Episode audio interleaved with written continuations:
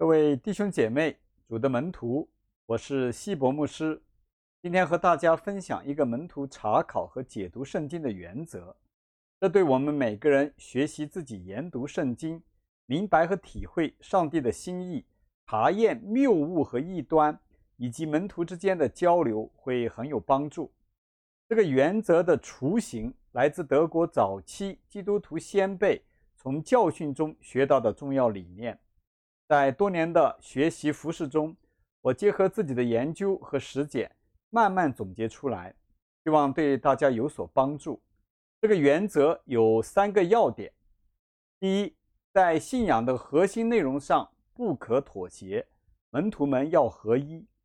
这里的核心内容指的就是主耶稣和他亲自拣选并教导的使徒们传下来的内容。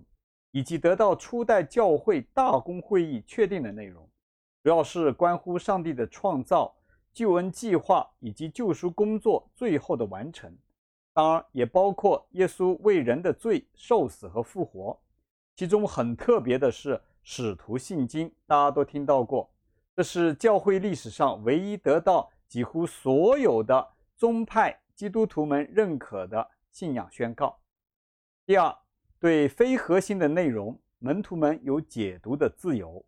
非核心内容指的是那些使徒或者初代教会大公会议没有定论的内容，比如说婴儿洗礼的做法，人肉体死亡后到复活前的情况。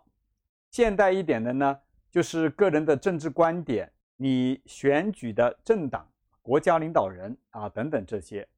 第三。在一切的问题上，门徒们之间都要有爱，彼此包容。特别我们华人的门徒要打破我们一些不好的习惯了，容易为了和气而妥协，回避任何的争论冲突。一有一点不同的意见，就觉得大家不合一了。态度和气，维护大家的良好关系是对的，但我们要明白，真正的合一是在真理和使命上。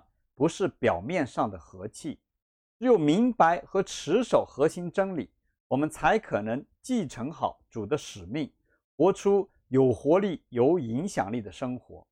而寻求真理的时候，我们讨论和辩论其实都很重要，能够彼此造就，帮助我们更加的明白真理。同时，我们要避免在非核心的问题上争吵不休，彼此攻击。啊，甚至定别人的罪，当然呢，说比做要容易得多。我们都需要不断的悔改、学习，有勇气去尝试，去敞开自己。啊，同时我们每一个门徒的群体也需要有意识的去建立这样的健康的解经原则，培养和维持健康的学习讨论的氛围，在一起我们就能够彼此帮助，让我们的新生命。能够不断的成长，有任何问题，欢迎大家来信来电，我们一同学习和探讨。上帝祝福大家。